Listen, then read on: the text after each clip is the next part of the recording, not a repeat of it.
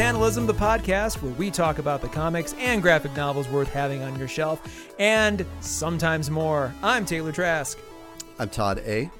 And uh, we have a fun one today, Todd. This is something, this is a topic I've brought up to you, and I forget exactly what we were talking about. It was one of our threads with uh, Yeah. the infamous Drew Huddleston.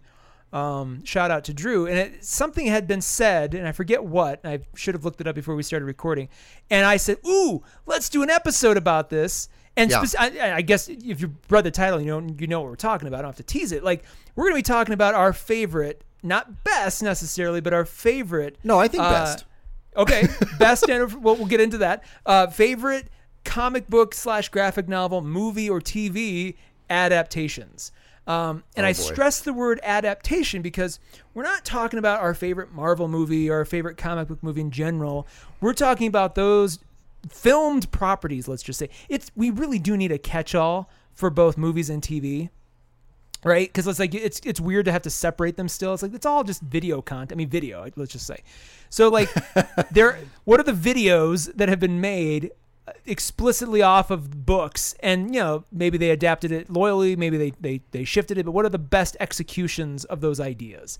Um, I, I think is that. I mean, is that fair? Is that a fair? Yeah? I- okay. Well, I like that we, uh, especially that you you described it as adaptations because we immediately got into a whole slew of like just comic books, and then in my brain I was thinking of like well, things like, uh, um, oh my gosh, the, was it just called Infinity War? Wait, which one? The the one that. the first one. Um, oh yeah, yeah, yeah, yeah. and I was thinking of Infinity Gauntlet. Well, Infinity like, Gauntlet, you know, yeah, and yeah. yeah, and then going through that whole thing of like, well, was it an adaptation or was this something that borrowed from all the Infinity sagas and blah blah blah? And you know, I'm like spiraling out of control, and we texted about it, and said, no, no, let's just focus on adaptations. And and the conversation with Drew, I think, was the thing that uh, was started with um, a discussion of the Matrix.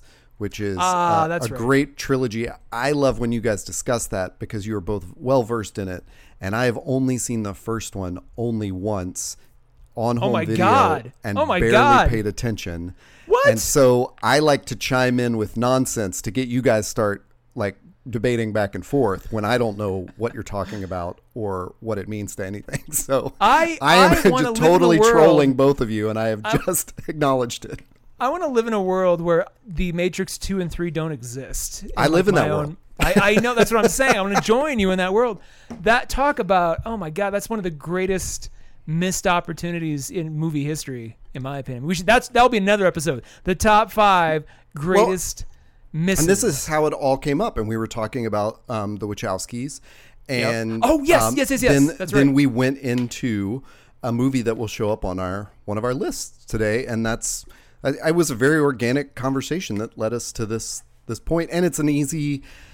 Oh man, we talked about how it's like into summer. We're we're breaking this heat wave. I said that in our last episode, just in time for California to get another heat wave. Aw. So I'm expecting the announcement from my electric company any moment that says like, please turn out all your lights for the next five days because we might black you out.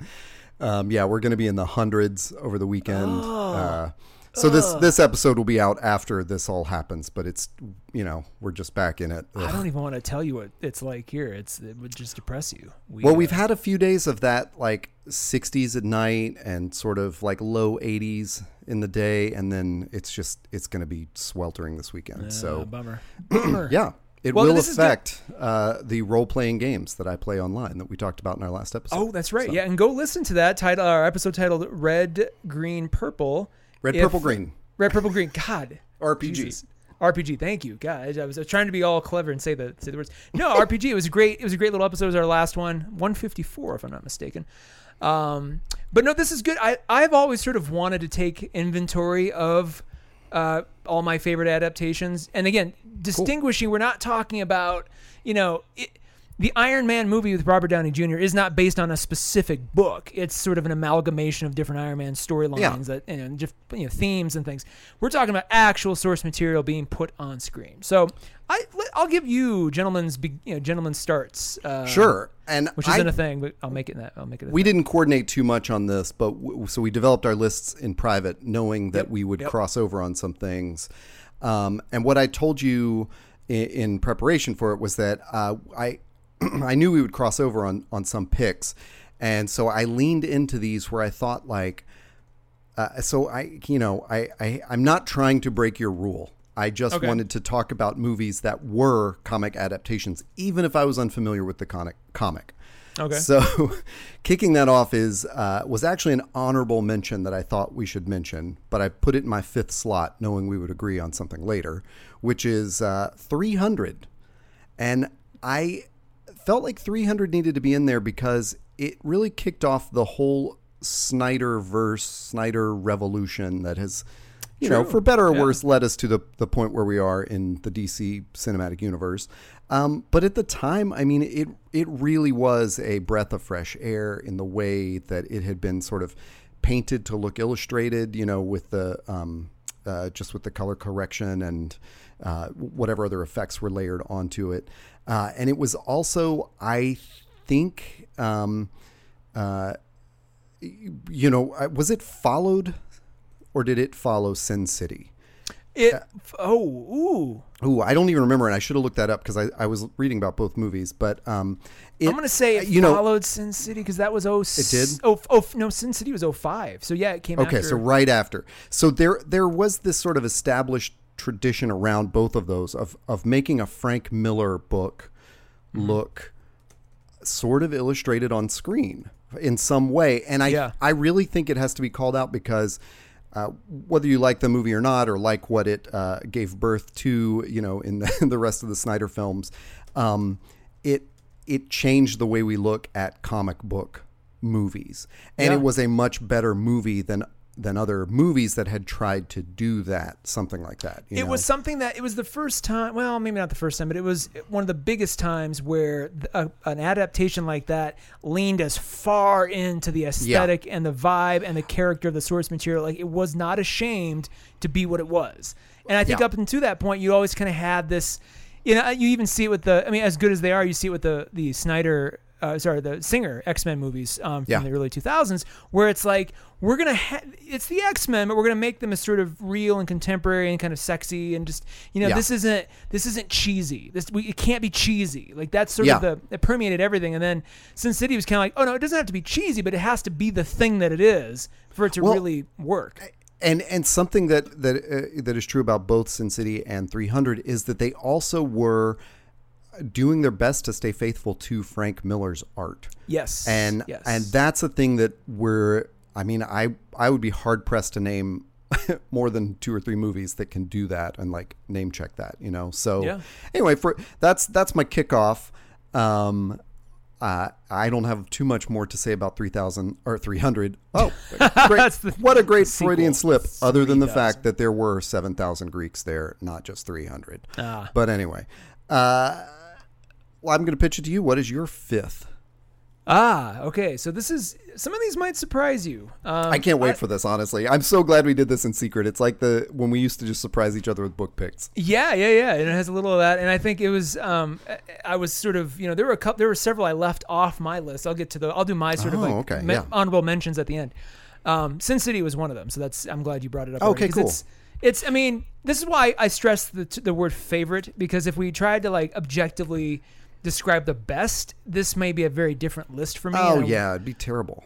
Yeah. And there's a very specific reason why like my top three are what they are. So I want to, And Sin City, it's cool to hear that that was on your list uh, at one point because that was a movie that I just did not connect with. really? I really, really wanted to like it, and then just you know just found myself like, ugh, you know, it's like, what is this, The Matrix? Do you know what really helped me though? I, I ended up watching a little mini documentary about the making of it, and I'm a big Robert Rodriguez fan anyway, just in mm-hmm. general. Even if I don't like what he's making, I just like him. I like I like his approach, and so he had this kind of like mini documentary about the making of it, and I was. I just hearing them talk about the source material and like their love of the book, and it reminded me a lot of the behind the scenes making of the Lord of the Rings, where it was clear Right. everybody involved really gave a shit about the source material. Yeah. this was this was clear here, and then they had Frank Miller, you know, at, you know, mid two thousands Frank Miller like you know he's talking about it and like oh my god you know they did it and he just everybody's so happy with that aesthetic. It just it made me want to like it more and so i've revisited it several Nice. times throughout the years i actually even like the sequel which isn't as well received I Um, completely forgot about that. yeah yeah but it's i mean it's a great little great little uh it's a great little twofer Um, but my number five is a movie that came out. He, there's a building theme here when a lot of these people, a lot of these properties were adapted in the mid 2000s. I think we're going to see that evolve. Like Sin City, 2005, 300, 2006. Guess what else was 2005 though? Uh, just see if you can remember. It's going to be when you I say it, you're probably going to be like, "Oh my god, that's right. That's an." I'm afraid to guess. There was a great little indie movie starring Viggo Mortensen and Maria Bello and Ed Harris called A History of Violence. Oh my gosh. Came out 2005, and yes, based on a very acclaimed graphic novel. Um, people forget this was one of the you know kind of of that golden era of adaptations. Like this was there. This was one of them. And so I connected with the movie. Um, well, I connected with the trailer first and foremost. Like, I forget what movie I saw at the front of. It. I was like, "Holy crap! What is this?" So then it came out. I saw it. I loved it. Like just, I mean, they nailed everything about it. Um, and then I was like, okay. Later on, when I kind of got back into comics, like, oh my god, I gotta. I didn't. I didn't realize it was an adaptation. I'm gonna go find that that book. Read the book. I liked the book, but I love the movie. Like Oh, what the movie did with that source material. Like book is great. Like I'm glad it existed. It's it, the book was actually 97, um, published by Paradox Press and then later by Vertigo.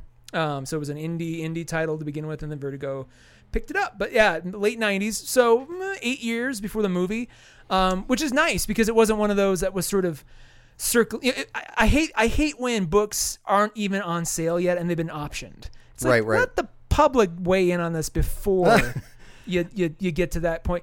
Um, and then I want to shout out the director, uh, David Cronenberg, uh, directed this. John Wagner's the graphic novel uh, uh, author with Vince Locke, um, and then the uh, writers of the movie. Oh, the screenplay was Josh Olson. So Josh Olson Olson really understood that material. He tran- you know translated it well. David Cronenberg really got the kind of the aesthetic um, of the whole thing, and so which is crazy because think about what Cronenberg's done, like The Fly, Dead Ringers, Crash, like all these kind of other movies. So to see him take on a a comic book or graphic novel adaptation was really really cool. I if I, I don't know if you know anything about the movie. Um, here's the. I mean, I, I encourage everybody to go out and Google or go to YouTube and find the trailer because it's just a it's a killer tra- trailer even now. But imagine Viggo Mortensen is this mild mannered guy living in like literally you know all star middle America. Um, you could pick any town in Kansas or South Dakota or Nebraska, and this would be that town. And he's running this diner uh, locally, and all of a sudden Harris Ed Harris rolls in you know, looking like he's a killer from the mafia with some, you know, some some wise guys with him. And he says that uh, Viggo Mortensen's character is not who he says he is. He's like, you know, we know who you are, Richie. And he's like, I, I, I don't know who that is. And there's this kind of mis- case of mistaken identity. Um, and these mafia guys think that Viggo Mortensen is this sort of legendary, you know, executioner essentially. And then that's where it begins. And the entire movie unravels that question. And like you know is he who he is? If he's not who is he? You know like what it what is who's lying? Who's not lying? Like i mean and then it just gets more and more you know com- more and more complicated and then the ending is just a it's almost like a, a, a very interesting tonal shift in the ending but it's it's necessary so i i mean as a film it works incredibly well and it's just it's one of those wonderful you know, when I read comics or graphic novels and I'm like, man, this would work so well as a movie. I also I don't want it to just be a, a panel by panel retelling of it necessarily. I want the film to kind of stand and live on its own. And so for an adaptation to both honor the material so loyally and just be a freaking great film, uh, History of Violence 2005. That's my number five. Well, I'll tell you what is uh, really interesting about that is I when you said history of violence, I you know my brain went like, oh right, that was a graphic novel, and then I immediately had to Google because I was like, right, the one where he's naked for like 15 minutes having a fight in a shower, and then. And then I was like, wait, no, that's not a history of violence, is it? No, So no. that was Eastern Promises, Yeah, which. I just discovered was also directed by David Cronenberg. Ah, was that Viggo Mortensen? yes. Okay. Uh, in Well, those two, uh, 2007. yeah. Oh, interesting. So he came How- back for more. He came back. Have for you not seen that? I have It not. No, I've heard about it. Brutal. Yeah. Um, it's crazy. So anyway, not not graphic novel based, but yeah, I love that pick. That's that's a great one. Yeah, people forget. What's what's on your list next? What do you got coming up? well, I um I got one of my uh one of my my surprises for you here. Okay, Uh, here we go. Atomic Blonde. Ah, see now I was I was gonna include that in an honorable mention too because Ah. I have not seen the movie, but I know people love it and I know Oh. it exists. But go ahead, like, d- d- give me the give me the pitch. Give me the pitch for the book or the movie. Well, I, I mean, I, it's it's so hard to uh, approach anything about it because I I just think it's it's really really really well done. It is Yeah. one of those where once you know it was a graphic novel because it was a graphic novel called The Coldest City by Antony Johnston. Um, I was not What familiar with that. weirdly odd. I mean, that talk about a title shift. Jesus, the Yeah. coldest city. That doesn't sell any of that, does it? I mean, is it accurate? Does that It- come into play at all? I kind of think it's more accurate than Atomic Blonde. I think Atomic, Really? Atomic Blonde Oh, really okay. left me with a weird taste in my mouth, like, uh, uh, like it was gonna be a Luc Besson like um, nonsense violence kind of thriller, like like Besson went on to make with Anna. I don't know if you've Yeah, seen that or yeah, yeah. Anna. Um, but Atomic Blonde is like, the, you know, in opposition to that. Like, it's a really good Cold War story. It has a couple of twists. Um, you know, one you can kind of see coming from a mile away, and, and one that you you can't. And it's, but it's got the and it's got this killer soundtrack of all these 80 songs that they either redid or have remastered in such a way that they are just like, you know, they just grab your scrotum and like pull you in. Like they're so so First like I've just ever heard that phrase. Yeah, I mean, they're- scrotum, pull you well, in. I- I mean, I'm it's gonna- like I'm gonna borrow that. I never remembered Der Kommissar being like a kick-ass song. You know, it was always like a kooky, like uh, kitschy song. Yeah, yeah, and you yeah. hear it in this movie, and you're like, oh my god, like I, she's gonna kick ass to this. That guitar riff is legendary. That dun, dun, dun. Um, yeah, and it's it's it has this aesthetic that, of course, once you find out it what, and you know, not that this makes too much of a difference because a lot of movies are now oversaturated or desaturated in a way that makes them reminiscent of comic books. But it has that aesthetic that, like, Yeah. when you hear it was a graphic novel, you're like, oh, right, I can see that. Um, and I I think what's so intriguing to me is that it is just its own story. There's nothing that's got to come before it. There's nothing that's got to come after it. Like you're done. You know, you're like, wow, that that was intense, and it's over. And it's stars. I mean, like, I think Charlize did most of her own stunts. I think she hurt herself pretty terribly in a couple of them. I think she was in her 40s when she did this. Um, like it, it opens with her completely naked in a tub, covered in bruises, and it's not hard to imagine. Like I, those might be real. Yeah, yeah. This might be, you know, she's like in a tub of ice, like treating her own bruises, and you're like, I, this might have actually happened. Don't be mistaken. That was her regeneration chamber. Charlize Theron is still 28 years old. Matter what we say I mean, or do. it's it's just it's just a great movie, um, and it's great in that way of when you when I found out it was a, uh graphic novel, it was it made me want to check out that graphic novel, which I have not yet, but you know, it's stuck in my mind as one of the uh, my all time uh, adaptations. So what about you? What's number four? Cool. Number four is should be no surprise to anybody. It's the thing that basically kickstarted my love of comics all over again. 2009's Watchmen. Ugh. Now, I can already hear some people go, "That's not a good adaptation." Let me explain. I you're not you're not gonna get that argument from me.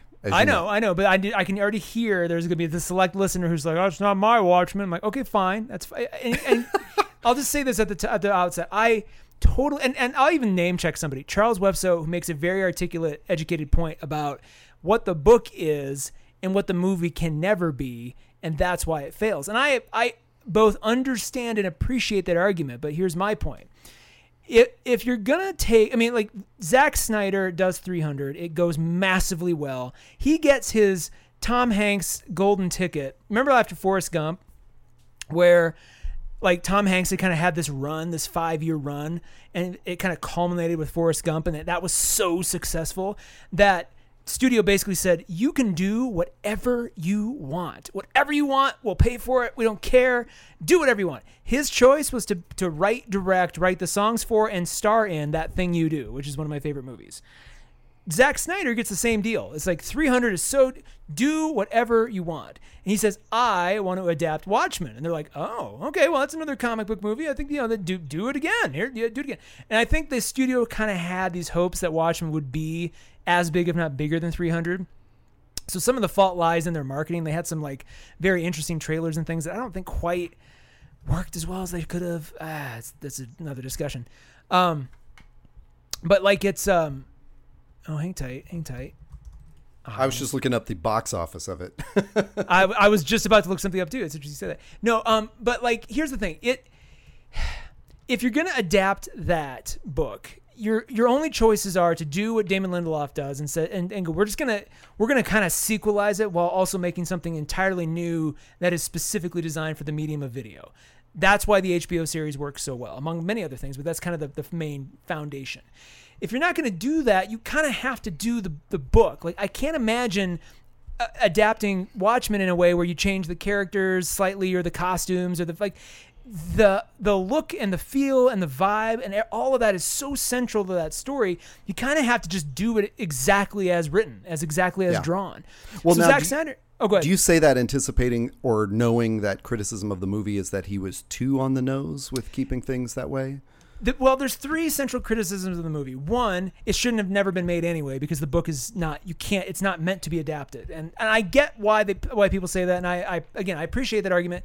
I just like the fact, well, I'll, I'll get to that in a second. So like that's that's critique number 1. Critique number, critique number 2 is they didn't do the squid, you know, and that just for some reason people focus people thank you. People focus on that. And yeah the watchmen hbo show proved you can do the squid. Zack snyder just didn't want to. And the economics of the of the film were such that he from a story standpoint and then from a budget standpoint it was just like look we we're at the end we can't do that because that's Yeah. loaded with so much more it just it changes the traje- trajectory of the movie Well, That's- and I think a thing you and I have labored over, and I'm sorry I interrupted, so I hope you remember your third point, right. I is do. that I, I think Snyder did uh, what is critical in a lot of adaptations, which is say, you know, my choices be faithful to this or or uh, or thematically end it in a way like end it in a way that is that is thematically consistent with the source material, even if I can't shoot what the source material was. yeah yeah Yeah. Sorry, what is the And third you- criticism? Well, the third criticism rebuff? is is more what you were just mentioning, which is, and this is the, the probably the least of the three, which is like, oh, he didn't do anything new. He just did the book. Oh, and I'm like, on. yeah, but here's the thing: that book, as popular as it is, there is a whole majority of Americans, you know, globally too, audience members globally, who'd never heard of it. Like I was one of them. Like I came into that. You know, I hmm. might have seen The Watchmen as a you know as a title somewhere, but I didn't know what it meant or what it was, or you know, I just I had no familiarity at all. This trailer pops up. I'm like, what the hell is this? And I just got so intrigued, went and saw it, fell in love with it to the point where I bought the book immediately and then just started devouring everything that Alan Moore ever did. Because so it's in hmm. one way that movie worked incredibly well. It converted me to both really appreciate the book and understand the nuances and understand why it's different and better than the movie. At the same time, like it was a gateway drug. It was a beautiful Yeah. gateway drug. And it has to look like the book, otherwise, what are you doing? Like, it's Right. not like you know, even Iron Man, which was very you know, up until Robert Downey Jr. No, no one really knew Iron Man, so they did Yeah. Exactly what Iron Man looked like. You know, in the most recent comic at that time. It's not like they didn't try to make him green or, or you know different, Right. differently abled or something. It's like it was just it was just Iron Man. Here it is. So Watchmen has to be that. Like you can't change that. So the fact that he did it and did so many panels so loyally, Oh yeah, um, and then just the cast, up with the exception, and I, you know, I love me some Matthew Goode, but he is not Ozymandias. I'm sorry, he did a, he did a fine job, but when you consider that Jude Law was also being, you know, asked to, to play that role, like Jude Law was probably their number one pick. I want to see that version of this. Well- like, give me the Jude Law Ozymandias, please, because that, oh, but like the cast, um, can't, can't we take him down a couple of pegs after Assassin's Creed and the Snowman was he was he in both of those? back to back? What was he in Assassin's Creed? The Star. I thought that was no, no, no. That's uh, Fassbender. I thought. oh, I got him mixed up. You're right. Ah, Wait, see? which one is in, um, Jude Law? Sorry, Jude Law. Jude. Law. Jude Law is is is the star of the wildly successful I Heart Huckabees. That's the only thing you should know him from. Um, Yeah, and Sky Captain of Tomorrow. Just I actually haven't seen genius. that. Oh my god, it's garbage. But let's no, but Um, back to the cast. Yeah, I'm sorry. I got us off Jackie track. Earle Haley as Rorschach. Like, Amazing. I mean, just that alone would have been worth the ticket price because we hadn't heard from Jackie Oh, yeah. Earle Haley in, in 20 years. He pops up and gives us the definitive Rorschach. Yeah. Like, start to. I mean, like, there. He is the only person that should be legally allowed to even touch that character in any portrayal. But then you got Jeffrey Dean Morgan as freaking the comedian Yeah. slash Edward Blake. Like, rock solid. Patrick Wilson, rock solid. I'm Billy glad you remembered his name. Yeah. Right, well, I'm looking at the cast list on IMDb. Oh, nice. Malin Akerman, Brock's like every, even, even, even, um, uh, Laura Mennell as Jenny Slater, Janie Slater, and then um, uh, my favorite little inclusion, if you remember the movie Son-in-Law with Pauly Shore, the female lead is Carla uh, Gugino. She's been in other stuff too, but that's always I always go back to Son-in-Law. I was like, is that the lady from Son-in-Law? Been in like They a get- million good things. they make her Sally Jupiter slash the original Silk Spectre, Yeah. and she's wonderful. Like it's just everything about this cast, just except for Matthew Goode. He and what he does, he does fine. But I, I think, you see, know, not being familiar with them, I liked him just fine in it.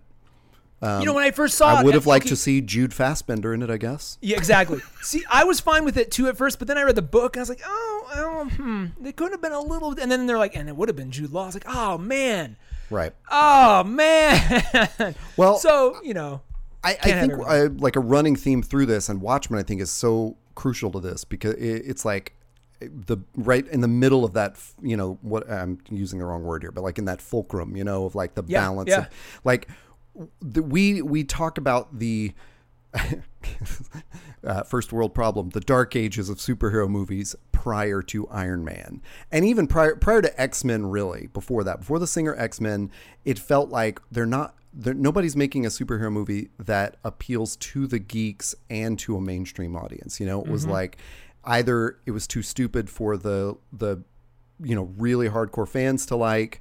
Um, or it, you know it was just it was too geeky for the mainstream people to pick up on x-men changed all that and before iron man iron man and watchmen i think came out in the same year or a year hmm. apart and it's like Watchmen was 09, January of 09. So Iron Man had just come out. So like Watchmen was made before Iron Man came out. So it was right like you have to we didn't this- yeah I just want to make the point we didn't have that Marvel aesthetic. You know, it wasn't Yes. like this is how you make a superhero movie kind of thing. Exactly. So, so if anything, you have to salute it even more that like Zack Snyder was gutsy enough to do it. The studio studio's gutsy enough to let him. Yeah. And he spent all the money to bring. Ninety percent of the book is brought to life in beautiful, like the set design, the costume design, everything about it's just perfectly you know rendered. Um, and yeah, the performances are wonderful. And yes, I understand the book had all the supplemental material, all this nuance, the the sort of the the geometry of it, like all of that can't be replicated in the in the film version. I get it. So Yeah. the next best thing is just to replicate and pay the biggest homage to the book you possibly can, which is what he did. Um, here's the other interesting thing to consider. I think it benefited it that it didn't come out post, you know, post in let's just say Avengers Right. because there's a very specific idea now. I would argue too specific idea of what a superhero property should be, you know, should yes, look like adapted. exactly. Watchmen got to sort of live in this space beforehand where like it could kind of it could paint new ground or you know do new things.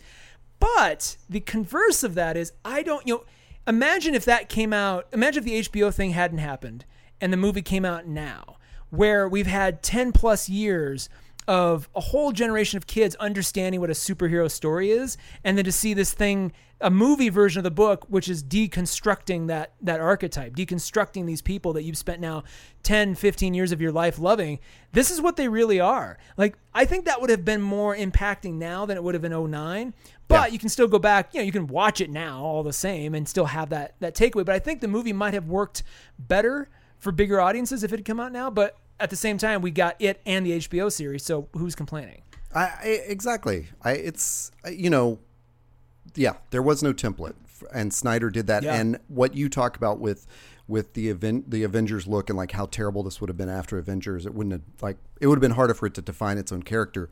That is exactly what DC's struggling with with their movies right now. Yeah. you know, is is trying to make is you know. Do they lean into the Snyder vision, or do they, you know, become more like the Avengers? That's, Yeah, it's a, Well, it's interesting. But yeah, but in that in that regard, though, the ones the DC movies that are working have have really settled on something very specific. So Aquaman is does not look anything like Wonder Woman, and neither of those two Hmm. things look anything like a, a Snyder or a Marvel movie. You could argue Wonder Woman kind of has some Woman, of that yeah, DNA. yeah. Um, you know, but it's like it's it's and I you know eighty four will be interesting to see yeah, 84 does not. Yeah. take it even further. But like Aquaman was more like Tron than anything else. Like it just had that very sort of video game kind of you know thing, which it wasn't necessarily a mar. I mean, I I think when DC DC uh, sorry Warner Brothers, much like DC the the you know the publisher. I, it's weird how that symbiosis works where if you just let, let the artist do whatever they want and if it's not consistent who cares the strength is the individuality of the properties whereas marvel has always been more about consistency even in the comics you know the days of the comics dc's Oh, always yeah. embraced different slices and you know they, they have you know no less than 12 Right. different versions of batman running at a given time for god's sake so it's I don't think the Marvel model works at all for DC. Like no, that's I no. think that's what's or holding vice them versa. back. Yeah. I mean, as much as I would love to see Doctor Strange, a Doctor Strange movie look very, very different and feel very different from a you know Captain America movie, at the same time, if they ever if you put them together, the dissonance can be a little too much to, Yeah. to overcome. You know, so I'd rather just.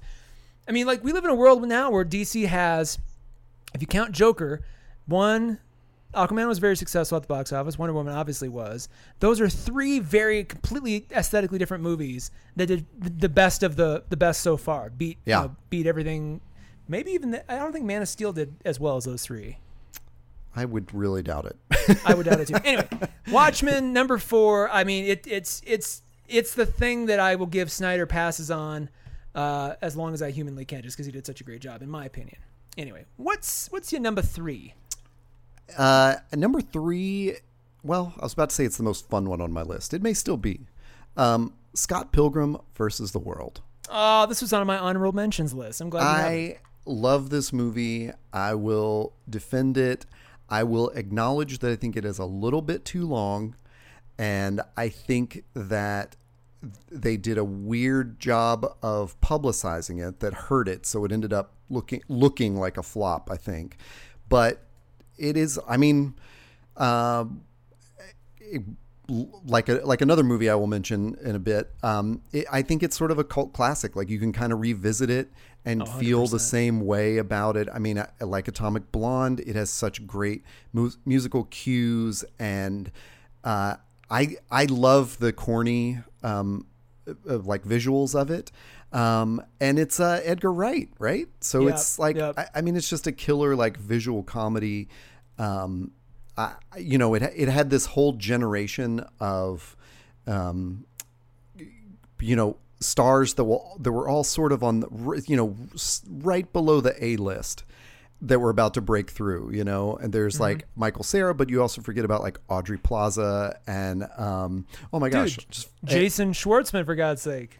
Schwartzman and I heard um, Huckabee's own Jason Schwartzman. See, I heard Huckabee's now, not in theaters, but you can find it on Amazon. Go, go on. yeah, uh, Kieran Culkin. Um, Wait, who was Kieran Culkin? he's his roommate. Oh my God! I, you you know, it's funny.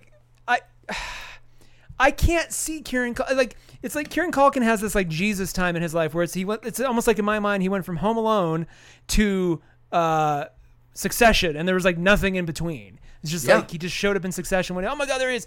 I Well, I- forget he was in these other things. Mary Elizabeth Winstead, Chris Yeah. Evans, Yeah. uh, yes, Chris Evans. That's right. J- uh, Brandon, Brandon Routh, yeah, Yeah. Anna Kendrick. Like it was loaded. Brie Larson. I mean, how am I forgetting Brie Larson? Like it's loaded. Oh my God, she was in that, wasn't she? Yeah, I, that like were all about her in that. all on the precipice, you know. Um, Wow. And it, I just, you know, I just think it's a, a really fun movie, and it's really cute. And unfortunately, it's one of those that's on my list that I've never checked out the comic because I find the art so off-putting. Ah, Um, see, but I love uh, I, that same author did Seconds, which I've Yeah. talked about on the show before, and I love I. It work that style works very well for specific things. I would I would ask you if you like the movie so much, give the even if the art bothers you, give a if you, you can give if you can grab it or borrow it from the library, or even you know, get it on Comixology for like a, a bar you know free borrow or something. Check it out because it it's it is very charming and it has a lot of that same panache that the that the movie has. You know, again, Yeah. this is another movie just like Sin City where leaning in to what the book does unabashedly Mm. works incredibly well. Like if they had dialed that back even 10%, I don't think it would have been as nearly as, as beloved as it is now. I that's a that's great to hear, and I, I should qualify that. I mean, it's not that I find the art so off-putting. I mean, I don't I don't like connect with the art, just but it was also a book that was a little hard to get into because there were so many volumes of it.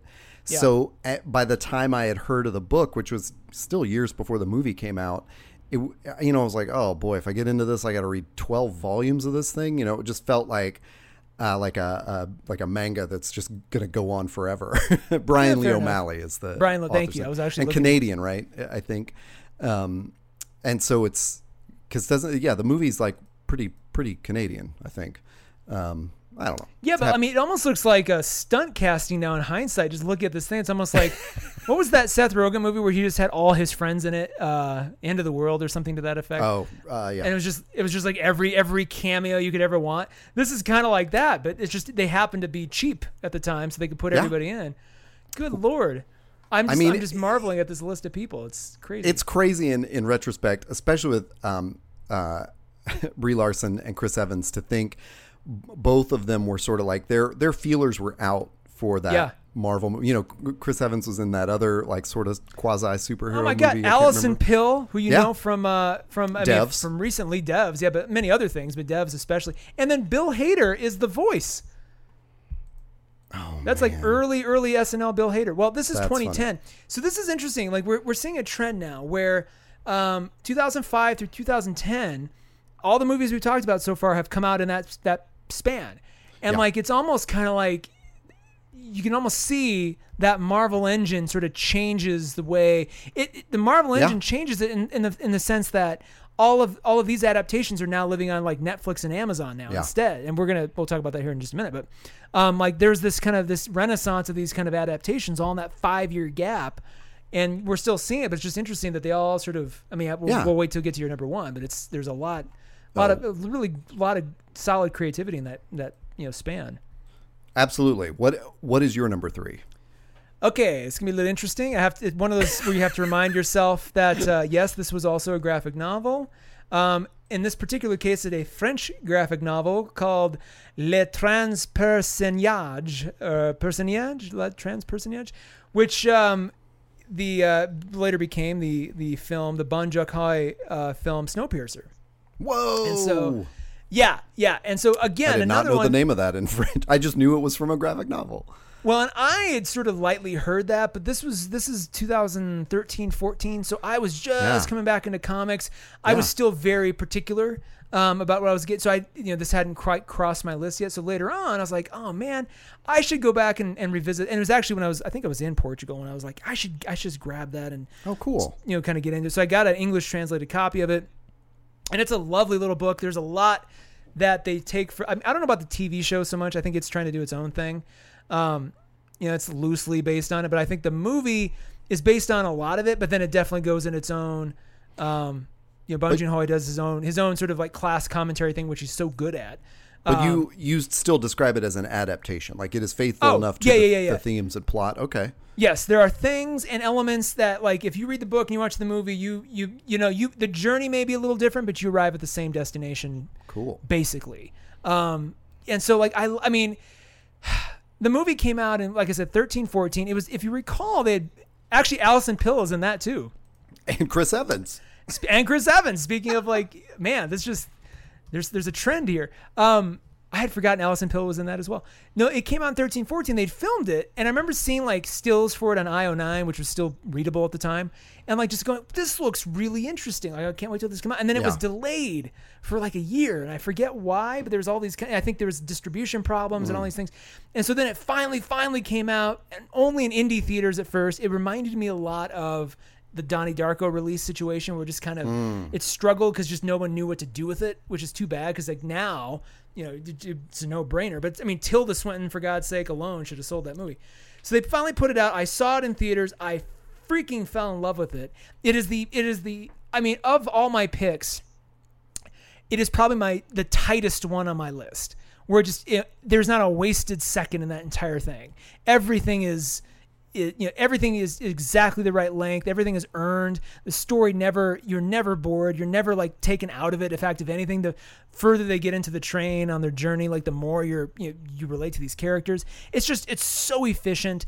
It introduces you to a lot of like korean movie um tropes that you know you may not have been familiar with. So that idea when and spoilers if you haven't seen it like at one point chris evans is you know kind of co-leading the the team. They get to a certain car of the train and there's all these guys with like black you know kind of black military style gear on black face masks and a bunch of machetes and axes and things. And this and what follows is like a five to ten minute just bloody kind of just hmm. battle. And that's apparently a sort of a very korean kind of thing. Like that pops up in movies a lot where there's sort of this like very extreme kind of gang violence kind of thing. I, they have a name for it. I'm, I'll butcher it if I try to say it, so you can look that up.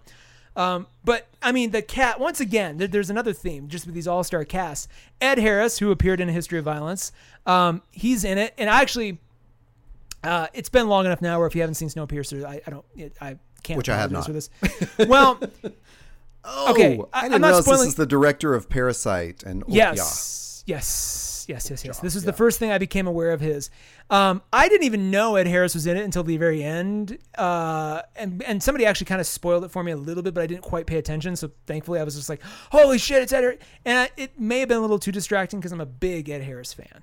Um, but he's in it. Chris Evans is in it. Uh, Alison Pill's in it. Tilda, of course. Wow. Um, what it, what's really interesting is that the script, the the character she plays in the script was written as a guy, and she gets the role, and she's like, "Do not change anything. Don't change the script. Just have it be." Because they keep referring to her as Sir, and like you know, like um, they'll say like you know, it's very gender neutral, and the, the way she plays it is, yeah, it's not it's not masculine, but she's it's such a extreme character that I it's just one of those things that I, I'm glad she said that because it just gives it an extra element of of I don't know, just kind of bizarre, sort of surrealist kind of quality. Um, and if you have, if you're not familiar with the storyline, uh, humanity in its effort to fix global warming starts screwing with um, screwing with the sky, much like they did with the Matrix. Only in this reality, um, it flips global warming too far the other way, and then there basically recreates the ice age.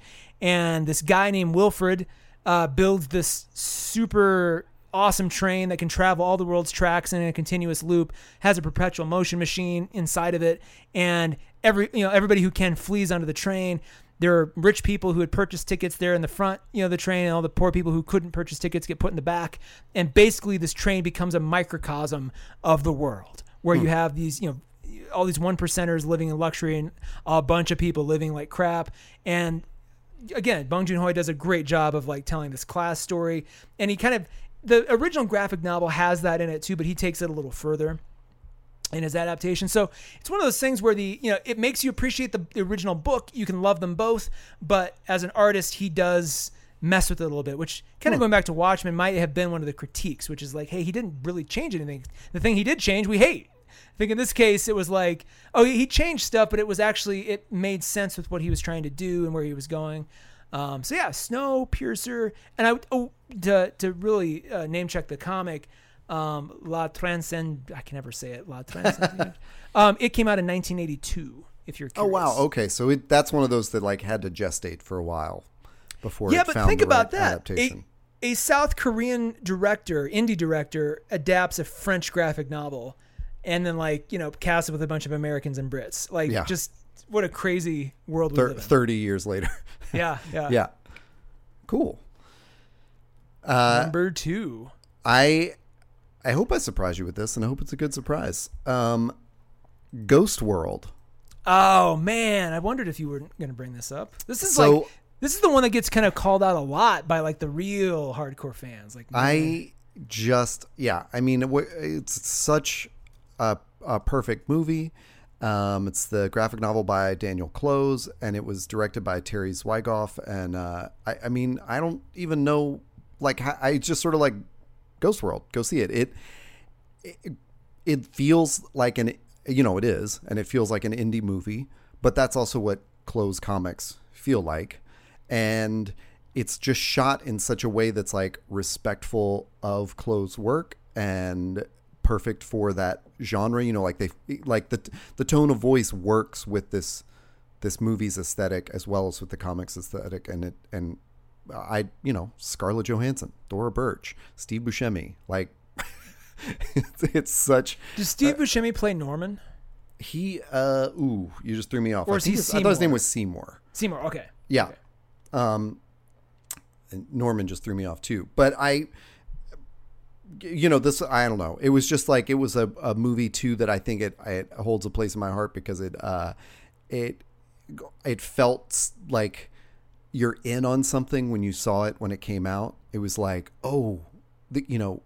The, these two girls are like they're going to grow up and be amazing at stuff. Yeah. Yeah. Uh, like you know, you you saw Scarlett. Oh, you mean Johansson, as like- actresses? Yeah, yeah. Not just as characters. Yeah. It- yeah. No, like I mean, yeah, more more because of the actors themselves. Like it was like, oh right, and then I want to say it was before American Beauty, but it might have actually been after American Beauty for Thora Uh, let's find so, out. and it, it just you know Buscemi was Buscemi even at that time, which was 2001. Um, it was just uh, it's you know yeah, it's it, I don't know. It for me it fits in that perfect little canon of like here's how you adapt an indie comic to screen, and you um you know it's just a, a a lovely synthesis of all of that, like the visuals and the tone of voice and everything. It's a beloved graphic novel. Um, Yeah. and it's just, but it's it's always that. I mean, it never fails in every bookstore and every comic book store. It's always you know plastered on the cover, adapted into a you know a Yeah. hit movie. And I was always And- like, oh, okay, interesting. I'm gonna check I've- that out one day. forgot that, well, or I didn't know. I knew I knew uh, uh, Zwigoff was connected in somehow to he he he did Crumb, the book, uh, or, sorry, a movie about R. Crumb. Um, Mm-hmm. But that was '94. I, that was what I didn't even realize that, and it's not a movie that I saw. And then, but I knew he did Art School Confidential Ah, in that's right. 2006. So, you know, it was definitely he's a person who understood how to translate that aesthetic, that indie comic aesthetic. Uh, he also did uh, Bad Santa. So I'm don't that. Don't Well, don't do you, are you against it. also are you also saying that one of the producers on Ghost World was John Malkovich? Which totally tracks. You know, it it feels like that kind of indie movie that Malkovich would have been part of in 2001. You know, that was Yeah. that still felt like a a kind of wild west for adaptations and stuff in that True, in that yeah. time. You know, um, yeah. So I, I I that was one that like jumped into my head when you mentioned adaptations and and then as I whittled through them, it just kept moving up the list. And Nice. Very so I, I, yeah. Anyway, what about your your number two? All right, number two, we're gonna go a little bit of a different direction and talk about a TV show adaptation. I knew you were sneaking one of these in when you said TV at the top of this episode, but.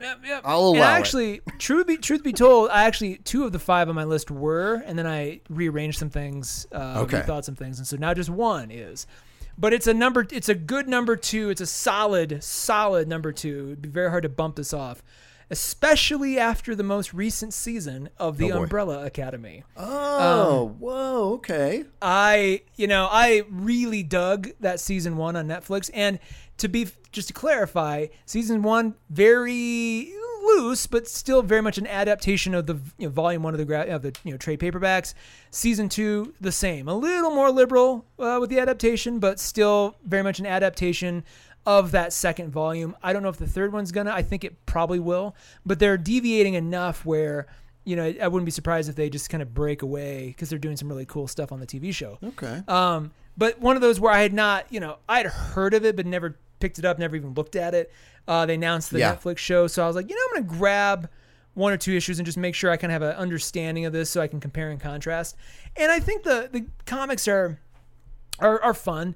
You know, they have a very specific art style. They feel more like just really stylized children's books in terms of the way they draw the characters, like very Right. Roald Dahl kind of just has that sort of, or Madeline kind of has that vibe to it. Um, I'm sure people are like, "What, Madeline? What? Yeah, it's, it's it's real. Um, but they just they're they're very much they they are very much caricatures in the comic and for good reason right so the tv show takes a lot more nuance uh, to everybody and it does specific things to, specific characters that i think are much deeper much more meaningful um and and just the aesthetic of the show. You know, that first season's great, but that second season really figured out what it you know what it wants to look like, what it wants to sound like. That second season is rock solid. Um, you know, that first season has maybe a episode or two which could have been a little stronger, but overall, like I loved where it started and I loved where it ended, and I love a lot of the things along the way. That second season sold me, you know, 100%. Like this is my new Game of Thrones. This is like this. I'm Speaking of another great apt- adaptation, yeah, yeah. Well, for for a period of time it was. Um, you can listen to our show Wednesday in Westeros to see where that that went wrong. Um, but like they, uh, no, it's just it's it's really really good. They you know they do a time travel thing in the second season where I th- I think it would be it's more like what an American Doctor Who could be like because there's you know these these wonderful kind of familial relationships between these Hargreeves kids. Um, I don't want to spoil too much because if you haven't seen the show yet, like there's a lot of if I if I leak too much, it'll yeah some of that's worth discovering in real time. So Yeah. I would just check it out. The show is doing some interesting things, and this third season that they haven't started filming yet um, should be really fun because now you know, season one was kind of that whole, um, you know, we got to get the band back together, and they do. Season two was okay, the band's back together. How do we solve all, you know, how do we make sure we, we've solved all our problems with each other? And they do. So season three is like they're, you know, they're a tight family unit, and now they have to basically in, you know, engage with or fight with another tight family unit. So it's gonna be interesting to see how that that sort of dynamic plays out. Um, but I, I, you know, it's maybe a year ago it would have been my number five or number six. Season two has pushed it, like I said, Wow. clearly into number two. So Well, I'm, that's- I'm great to hear because I have not checked it out, and I I think other than just a couple of passing mentions, I don't think we've talked about it on the podcast at all. Oh my So God. that's It's- very cool. and it's you know the cat the ensemble nature of it works really well. Right, right. The guy that they cast as uh, Reginald Hargreeves, I liked him a lot in season one. They give him a lot more to do in season two, and Hmm. he's just that he's he's the show for me. Like his his character's mystery and what he is. He's the guy that puts the Umbrella Academy together. Um, but just I don't know. There's a there's just a quirkiness to it. There's just there's it, it just hits all the right notes with me. All the right notes. So anyway, Fantastic. we've we've got a number one pick from you. I believe. And I know I've been uh, anticipating this for days. Uh, so um, you you said at the outset that, that we're we're talking subjectively, but I really feel like objectively, I got to tell you, this is the number one com- comic adapt- adaptation of all time. I mean, Okay. just there's no right. argument, really. All right. Well, we'll see. Uh, I also a French comic, so I, I love that you chose the Snowpiercer adaptation. Um, I'm sure we're all of our listeners are familiar with the the French comics of Pierre Christin and Jean Claude uh, Mézières, um, and of course I'm talking about Valerian and the City of a Thousand Planets, no, you're not. which is just one of the best. Oh, you're serious? Aesthetic, uh, you know, visions realized. You're you're serious. I mean, what what argument can anyone have against this movie? It was just it was clearly genius Oh from the outset. Um, obviously, I'm being a little tongue in cheek here, but we have also, but it is for real on my list. I may have bumped it up to number one What? just just to be a troll. Oh, okay. but all right. All right. uh, I I have never seen I've never seen Dane DeHaan nap more in a movie in my entire life. Same with Cara Delevingne. It's just like they were obviously half asleep. we could do hours on the bad things in this movie. but I want- do want to offer the serious um, point that uh, th- that there oh boy it's just if, i mean i was like writing things down to try to figure out how to talk about this Well, look, Uh, let's real quick. If you're not aware, this was the ultimate indie passion project. Luc Besson somehow conjured millions upon millions of dollars, hundreds of millions of dollars from various investors to make this, and he did not care. He's like, "This, I'm going to make what I see in my head." I I mean, it, it was it was like kind of the ultimate of George Lucas hubris. It just had all those benchmarks where nobody at any step of the way told him, "Hey, Luke." You may not want to do that, and whoever, the, and if anybody did, they were quickly silenced and removed from set. And that It was is. I, I so I have I you know I at one point did research uh like how beloved was this series Valerian and a, Valerian et Laureline, or however you would pronounce it, um, because in the French series they were co-equals, whereas in the movie, uh, Dane DeHaan's character gets top billing, um, which is totally strange if you have any affection for this movie. You and I have this funny history of it because we both watched it on video around the same time Yeah. and then discussed how terrible it was and and talked about how we should do a podcast like a watch through of about it and I said, "Oh, how did this get made?" It's already like shredded it, and you had sent me a, a video from I can't remember if it was how it should have ended or something else that was like shredded it as well. Cinema sins. Cinema sins. and it it's uh, clearly has some problems, a lot, a lot of problems. But I, for me, um, I so after I watched it, and then after the pandemic began, and we were spending a lot of time at home just watching things. Um, I texted you and said, "Hey, Valerian is seven ninety nine on Google Play. I'm really tempted." And you sent back this like series of emphatic te- texts that were, "Do not, do not indulge in this." It You know, will haunt. It will. It will taint the rest of your digital collection by just association. You'll be like, right and I which i took anything. seriously i was like yeah it's going to be one of those things that i that's like you know because you can't just take you can't give when you buy something digitally you can't just like you know sell it at the great escape or something Yeah, get rid of yeah, it like it's just stuck there in the google library forever Yeah. um You and scroll past it every single time you go back in your your history. fortunately it's at the end of the alphabet but right. um i have watched it a couple of times during the pandemic and A couple of times. Oh my god. And then re- rewatching it that first time, I I was just like, you know, it looks so good, and everything It- okay. Besson did to make this Look. look is fantastic, and it ha- it has that feel that I'm looking for from a comic book adaptation, which is it's captured all the zaniness that I assume is in the comic, and and it has a really slick sci-fi look to it, and it it's I mean it's just undeniable, you know, and and like, of course the reason this is all stuck in my head is because Fifth Element was such like a standout sci-fi Yeah. movie that Besson Well, and- did, and no one knew he could do something like that. Was like, oh Exactly, right? So it's like Fifth Element is the reason he was able to attract the talents of Rutger Hauer, Ethan Hawke, and Clive Owen for Valerian. Like you're like, what? Every time one of those guys would appear, I'm like, what are you doing in this mess? But it's And two two of those people are in it for about thirty seconds. I know, I know, but like I, I'm sure the answer to each of those is, well, did you see Fifth Element? Like, Yeah. Did you see Gary what he Oldman did was a to, badass. Like, Yeah, exactly. It's awesome. Like, like, did you see what he did to to for Bruce Willis and uh, Milla Jovovich? Like, Yeah, yeah, like yeah. that that put them in a context that made them work in this zany movie. Oh Um, yeah, it, it is But, such. Like, he just happened to cast the two like two actors who just couldn't have given less of a shit. Like I challenge you to rewatch that and just if you can, I I have an easy time of doing this. Some people don't, but try to project like John Krasinski and Emily Blunt into Oh, that yeah. into those roles and just see if that. I mean. You'll want to keep that that way. You won't want to change it. It's like these. Oh, I, I I don't think know. the um, I, I think the problem with that is that they would then outshine. They would they would just call attention to how bad the scripting is between those two characters. Sure, So you true, you yeah. when I wanted to to purchase it, you cautioned me when you in your in your series of emphatic texts you.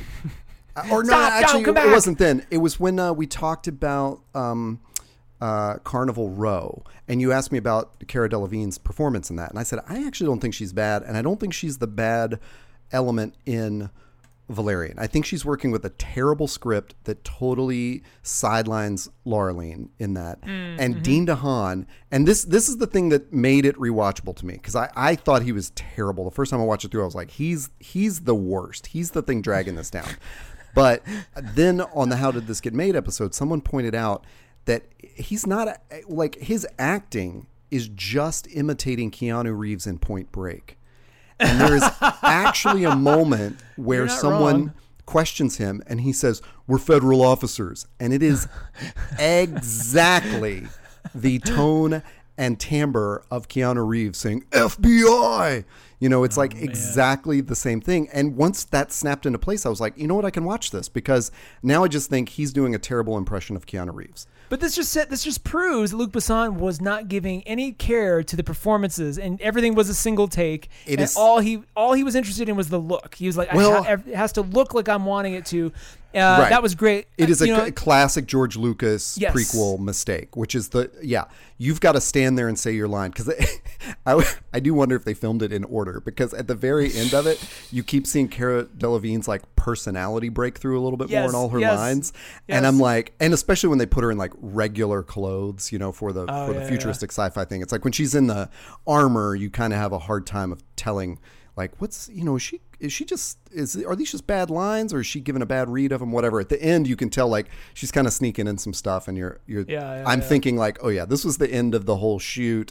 She's ready for it to be over. She's kind of you know like I'm tired of his one take nonsense or whatever. Not that we know he was doing one take but you also need to know that he created like this book of the aliens Luc Besson did that was like legendarily like 500 700 pages long or something. And gave it Oh my to every member of the cast and was like Oh learn this huge you know encyclopedia that I've created about this See, world. so yeah, but he did such a good job of building the world, and then he forgot about the script. And it's because he was doing he was doing all that shit and he what he should have had he should have just been the writer and creative director and then you know slash producer and have somebody else direct it and then just work very very closely with that person just you know Or- i'm reminded of, of like when um or like Python- Lucas, just have someone write it. Like Yeah, yeah, get yeah. get your uh, uh, who am I forgetting? The Lucas uh, uh, Lawrence Kasdan. Have him come in and write it. Have that guy that says "Th- this interplay between DeHaan and Delevingne. It is terrible, dude.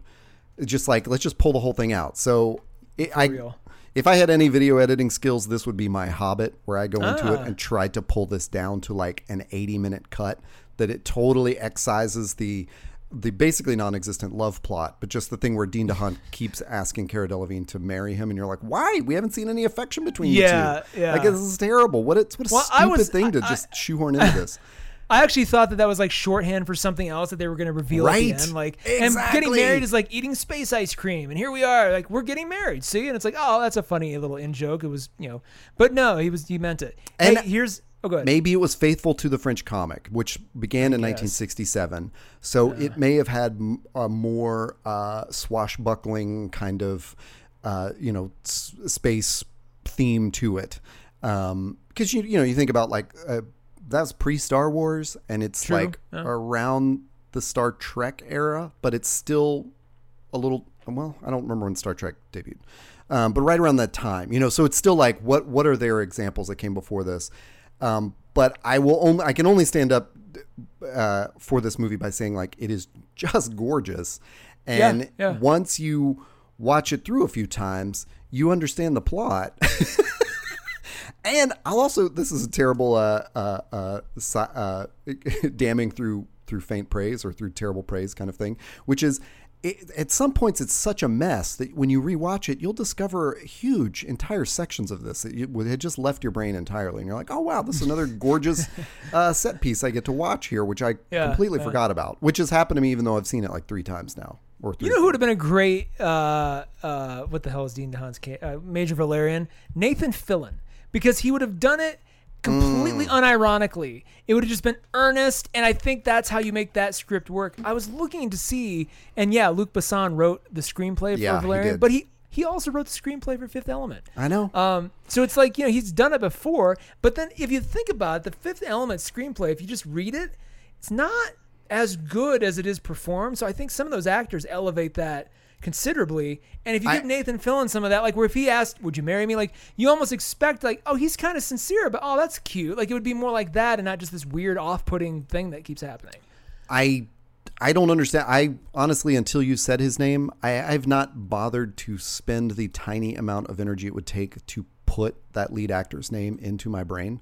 So Nathan Fillion? I- no, no, no. Dane Uh, DeHaan. Yeah, I'm just trying. I'm trying not to remember it right now because I just I don't care. Like he's just it's just he's just a, a cipher, you know. Um, and I and I think at least Cara Delevingne has been has shown in like uh, Carnival Row that you know she's I think pretty good, and so I hope you know to see her in other things.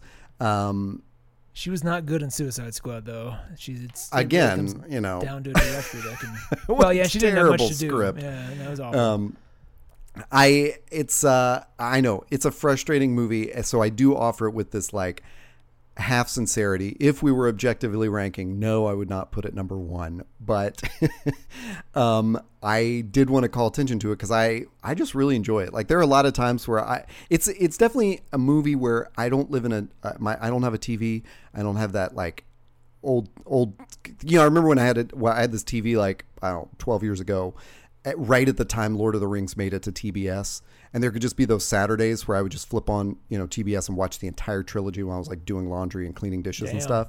This is one of those movies where I would love to just throw it on in the background. And every time I look up I'm like oh man that's so crazy looking you know but I don't really have that luxury. So it's you know I I have to intentionally watch it. And and that is maybe not the best way to this You know what that you know what that I movie is knew for this me would di- divert us so hard. I'm sorry. You know what that movie is for me? That background movie that just that, that never fails to keep giving. The What's that? Informant. I was gonna say. I Oh yeah, yeah. I We was gonna say we actually have agreed about that. Like, Uh-huh. um, yeah, that's a crazy one that I own on DVD. You know, Damn. That Um, if you haven't seen The Informant, go watch it. It is it only gets better with time. Um, for a variety of reasons. One just day I, like I might just Sure, sure. just like Well, Matrix we- Three. Before we get to my, oh god, don't even start with that. Before we get to my number one pick, I do want to ask you, since I mentioned Suicide Squad, have you seen the teaser trailer for the James Gunn uh, reboot of that? I have not, but I did just recently try to watch Birds of Prey and Okay. found it just as loathsome as Suicide oh no, Squad. really? That's too bad. I, I I had I thought that I had heard some hype that like they had kind of fixed the problems from Suicide Squad, but I mean it starts and I I felt like wow I'm right back in Suicide Squad. This is terrible. I hate this They, uh, aesthetic. I hate this characterization. Oh, dude, I would I would go find there's a featurette that uh, kind of walks you through what they've shot so far. It's kind of functions as a sort of pseudo Yeah. trailer, and then there is a character reveal, like a and they show the comic book kind of drawing, and then they show the actor in the costume in like a still shot, and it's done very stylized and very interesting. But I love the so so both of those will give you a very clean understanding of what he's doing, and it's going to be a very very different aesthetic. He's leaning in. He's giving Okay. us um he's leaning in very heavily to sort of the the you know kind of the 70s pulpy sort of look of everything which is really cool. But the thing that made me laugh was the character reveal sort of vignette. It looked like that SNL sketch where they just kept introducing different MCs for a rap song. Like it starts with the, the rock and then just everybody starts every 2 seconds some new MC joins in. It's like Right. that. They just keep listing freaking characters. You're like at some hmm. point D- who is the squad here? Because they, I mean, everybody from Peter Capaldi to John Cena to like, you know, all the Huh. you know, people you've seen in the last movie. I mean, somehow Jai Courtney survives to, to boomerang another day. He's back. Oh. Um, but that almost makes me like, I almost wonder if he's gonna get killed off like the first minute. Just like, and he's Like you know, ju- just- just like that climby guy that gets blown away in the first Oh, dude. Suicide Squad. Yeah, but exactly, exactly. But just like it, it looks. I'm really interested to see what he does with this. He looks like he's having all the fun. It look. It makes Guardians of the Galaxy look like a like a church service in terms of like the just the kitchen, you know, the kitchen sink aspect of everything. Sure. It's What what like- would Guardians be like if everyone were a chaotic evil character? Yeah, exactly. that's what this. That's what this. And there's like 55 of them. Like here they all oh, are. I Oh, just. It looks amazing. So I encourage you to go watch that. But Well, anyway. I'll, I'll give a quick shout to I, I just recently in prep for this episode watched a 35 minute video Oh, called Jesus. "The Art of Editing and Suicide Squad" by uh, uh, his YouTube account is Folding Ideas, but Okay. it, it was it was a great dissection of like how many problems just kept snowballing in Suicide Squad. Yeah. Um, and So yeah. Anyway, Interesting. what is Okay, your well- number one? Let's hit this. And this is this is uh, both the pick. This is the thing that kind of kicked off this episode where I was like, "Oh my god, Oh, we have to talk about our our favorite comic adaptations because this particular movie um, is for now and forever my number one. Like it'll be it, it will be a sh- feat of sheer impossibility to dislodge, um, unless I mean. You know, unless somebody wants to get really creative with adapting, like East of West or something. I mean, there's there's a few chances that it could, um, but it's going to be very, very difficult. I will also preface this by saying, first, this is probably going to be my most controversial pick because of when we say adaptation, this is Oh, the boy. loosest. This is the loosest adaptation I thought I knew what it was, and now I don't. of any of them. Well, and the other the other interesting consideration I mentioned before, we a lot of our picks seem to kind of focus on that that gap, but specifically uh, my number five, A History of Violence, came out in 2005. Your number five, 300. No, I'm sorry. Uh, uh, was Sin City? No, you just you named had 300. Sin City. 300. But you name check name check Sin City, which was also 2005. This movie, my number one pick, also 2005. So what a hell of a great year! And also, that was the same year Batman Begins came out. So just a freaking great year of comic book adaptations that we or, or comic book movies in general we seldomly recognize. I just want to kind of plant that flag and be like, remember 2005? Like that was, there were- we, we got a lot of great stuff. Well, V for Vendetta came out in 2005 I thought you were going to throw me a real curveball. oh no no no no no it's it and it's one of those things where much like with watchmen uh you know i saw the movie first fell in love with the movie and then was like i have to i have to consume the book bought the And- book owned the book And unlike it. Watchmen, well yeah and unlike watchmen i just you know i appreciate that it exists because you know it had to be created for the movie to be made right so just in, by that sheer fact alone and it you know there's a lot that it does that are, is interesting but the movie makes all the right moves. And going back to your original point, the whole reason this came up is we were talking about the Matrix and how many times the Wachowskis have just utterly just crapped the bed. You know, since the Matrix, the Matrix was so great, and they just you know they were given chance after chance after chance for do do other things, and a lot of those things just failed. But some of those things did really really well. They didn't direct V for uh, Vendetta, but they co-wrote it, the the screenplay, um, with David Lloyd, uh, who does the uh, graphic novel art. And so Lily and Lana wrote it. James McTeigue directed it. If you wanna, if you're curious about Oh. James McTeigue, who what has he Wait. done? Um, he was very. Uh, uh, I think he was the second. He was at the second. Oh, he was the second unit director on the Matrix movies. Okay. Um, V for Vendetta was the very first thing he directed as a solo director. Uh, has since done episodes of TV, Sense8, another Wachowski project, Marco Polo. Um, he actually directed that reboot of the the Raven, which I don't remember. So it's, it's kind of too bad because what he does with V for Vendetta is just perfect. Everything about it just works so well for me. Let's start with the cast. Um, I you know I I'm my wife too. I somehow sometimes drag her into this, but I am obsessed with you know if there's a cast for a movie that doesn't quite work, I'm obsessed with trying to like cast it myself. Like who who could it have been? How could this have been made made better? My classic example is Kingsman 2. You you take away Julianne Moore as Poppy and you put in Jane Lynch. And that movie instantly changes like in, for the better. Like it's just it's it's a she's a huge huge kind of loose I can't even think of my words. She's a huge loose wheel, loose wheel, don't Loose loose, cannon? loose bolt, loo- shaky bolt, uh, shaky wheel, uh, something. V for Vendetta does not have this problem. Todd, this is my point. Uh, Okay. every single person is absolutely cast perfectly. Um, you know, Hugo Weaving as V, uh, you know, a guy who very distinct face, very recognizable face, is uh, you know performing the entire movie behind a mask, more or less.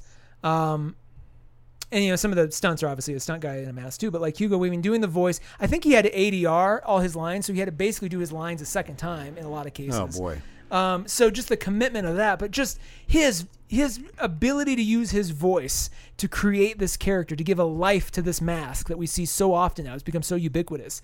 Is just, I mean, he he absolutely crushes it. Natalie Portman, um, my favorite. I mean, I think it's the best thing she was in because I think Black Swan came after this. This was the best thing she was in since The Professional, right? Like she just she she she delivers everything. She has to do all the things. Like this, you know, that character Yeah. was written as a challenging role for for some actress. She crushes it. Stephen Fry crushes it. But most importantly, John Hurt on just he owns that Sutler role.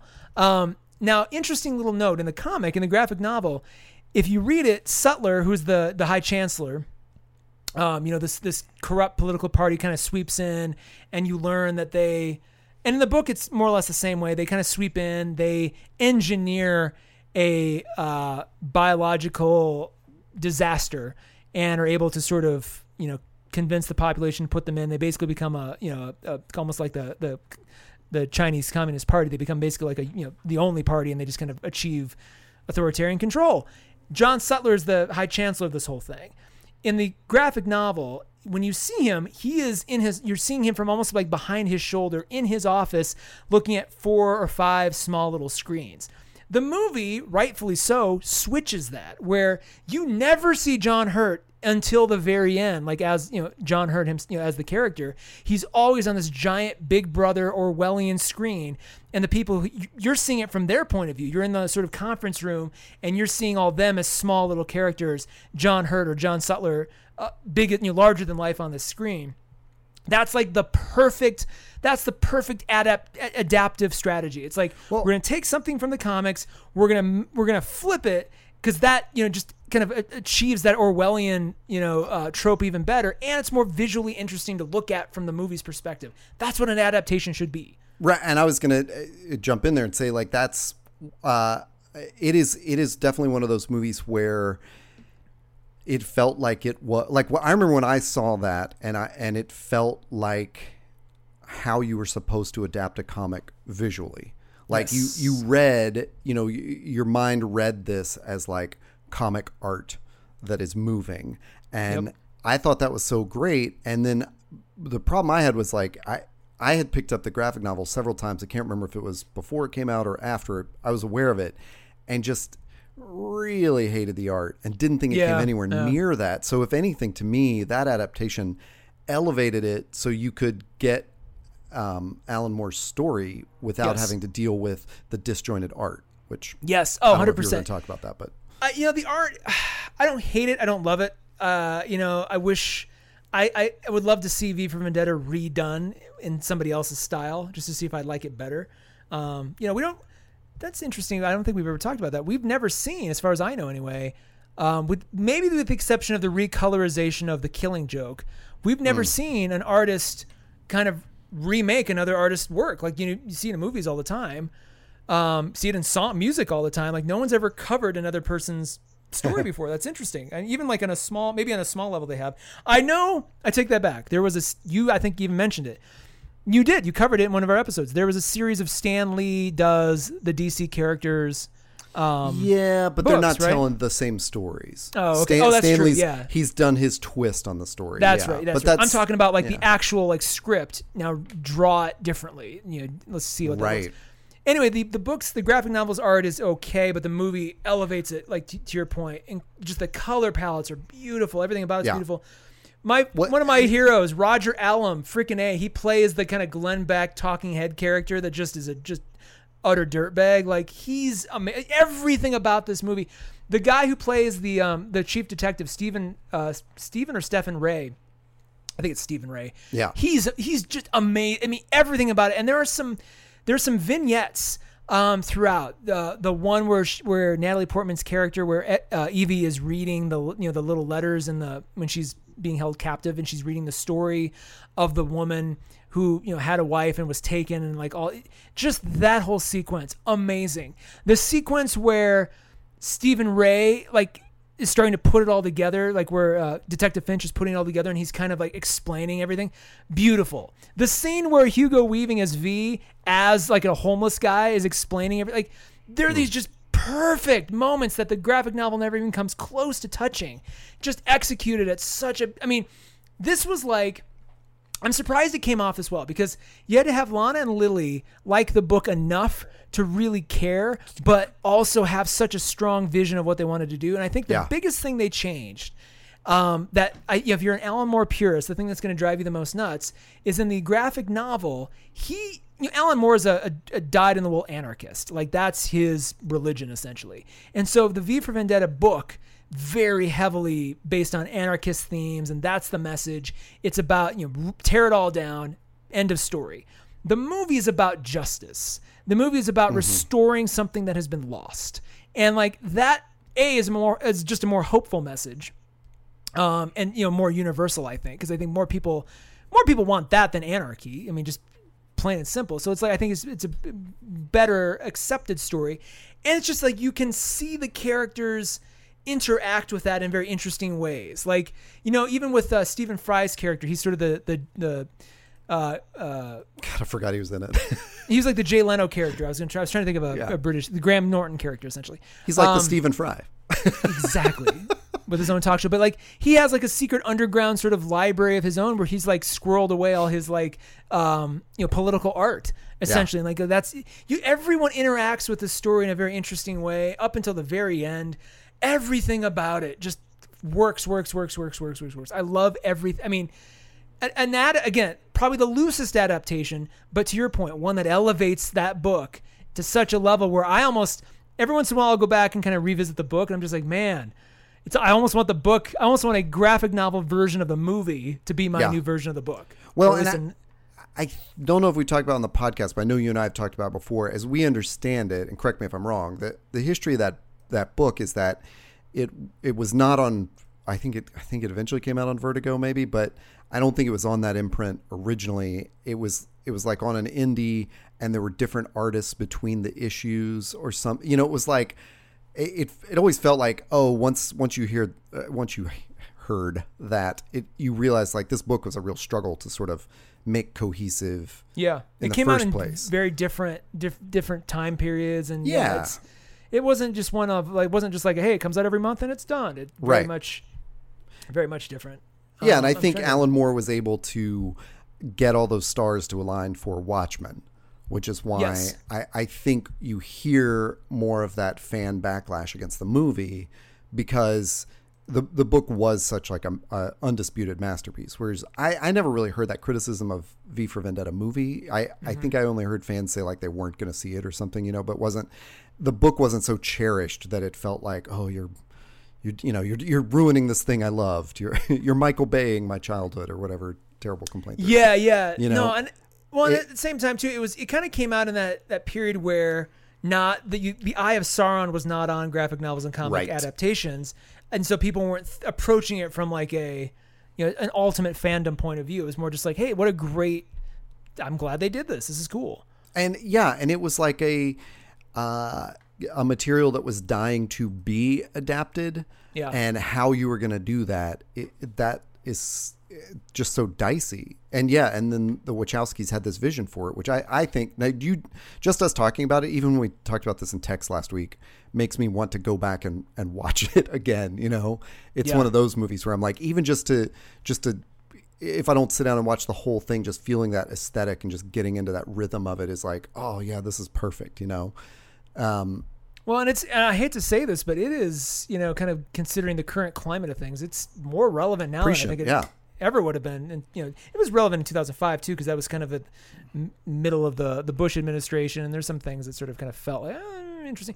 Now Yeah. it's like I mean, regardless of your political affiliation, just you know with the pandemic and just the contentiousness and all this stuff going on, like damn, this is it's important to rem- it, the, the you know the the message of justice and you know restoring kind of that sense of dignity is, is a big theme but i think the other sort of theme peppered throughout is just you know subversion is a good thing Yeah. right? Subversive art subversive speech subversive thought all of that is good. It's it's fine.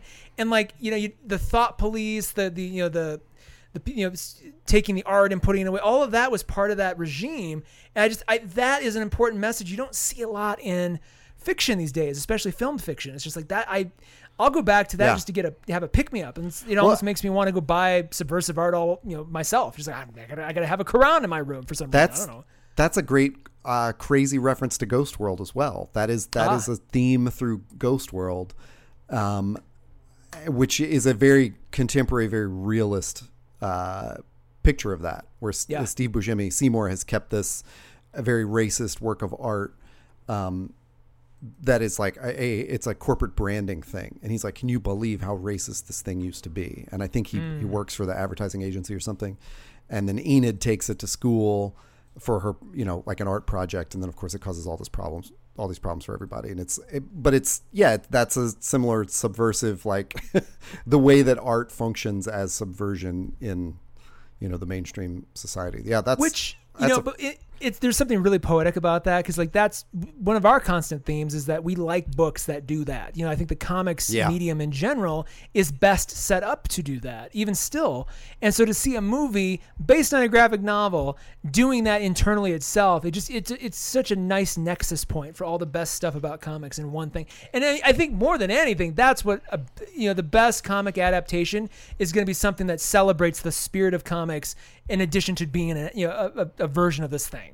You know, it just I- all kind of fits together. Perfect. I love it. I yeah, I'm so glad you said it that way because we we talk a lot about comics we like that could not exist as another medium.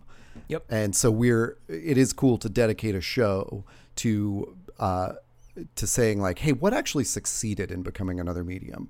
Um, and obviously, uh, now I regret my choice of Valerian a little bit, but I, I wish I'd had five very serious picks. But I, but No, it is interesting one- to we needed a fun examine. one. We needed a fun one. it, and I think it's always good to examine in the context of those other things and go, yeah, you you know, you got to pay attention to all these things. You have to have that, um, you know, that relationship between Silk Spectre and Night Owl, like really resonate with you and feel real. You know. Yeah, Um, yeah. Yeah, man. What are like quickly? Can you punch some of your also ran some of your honorable Oh mentions? yeah, yeah. Um, I'd be remiss. I mean, I've already mentioned Scott Pilgrim. We mentioned uh, Sin City. I'd be remiss if I didn't mention Kick Ass. Um, You know, I wondered if that would make it to your list. and I'm not even the biggest fan of that movie, but I love. Uh, is it Matthew? Yeah, Matthew Vaughn. I love Vaughn. Matthew Vaughn. Um, and you know Matthew Vaughn obviously did Kingsman. He's done X Men First Class. X-Men he's done a bunch Class, of stuff. He did. He did.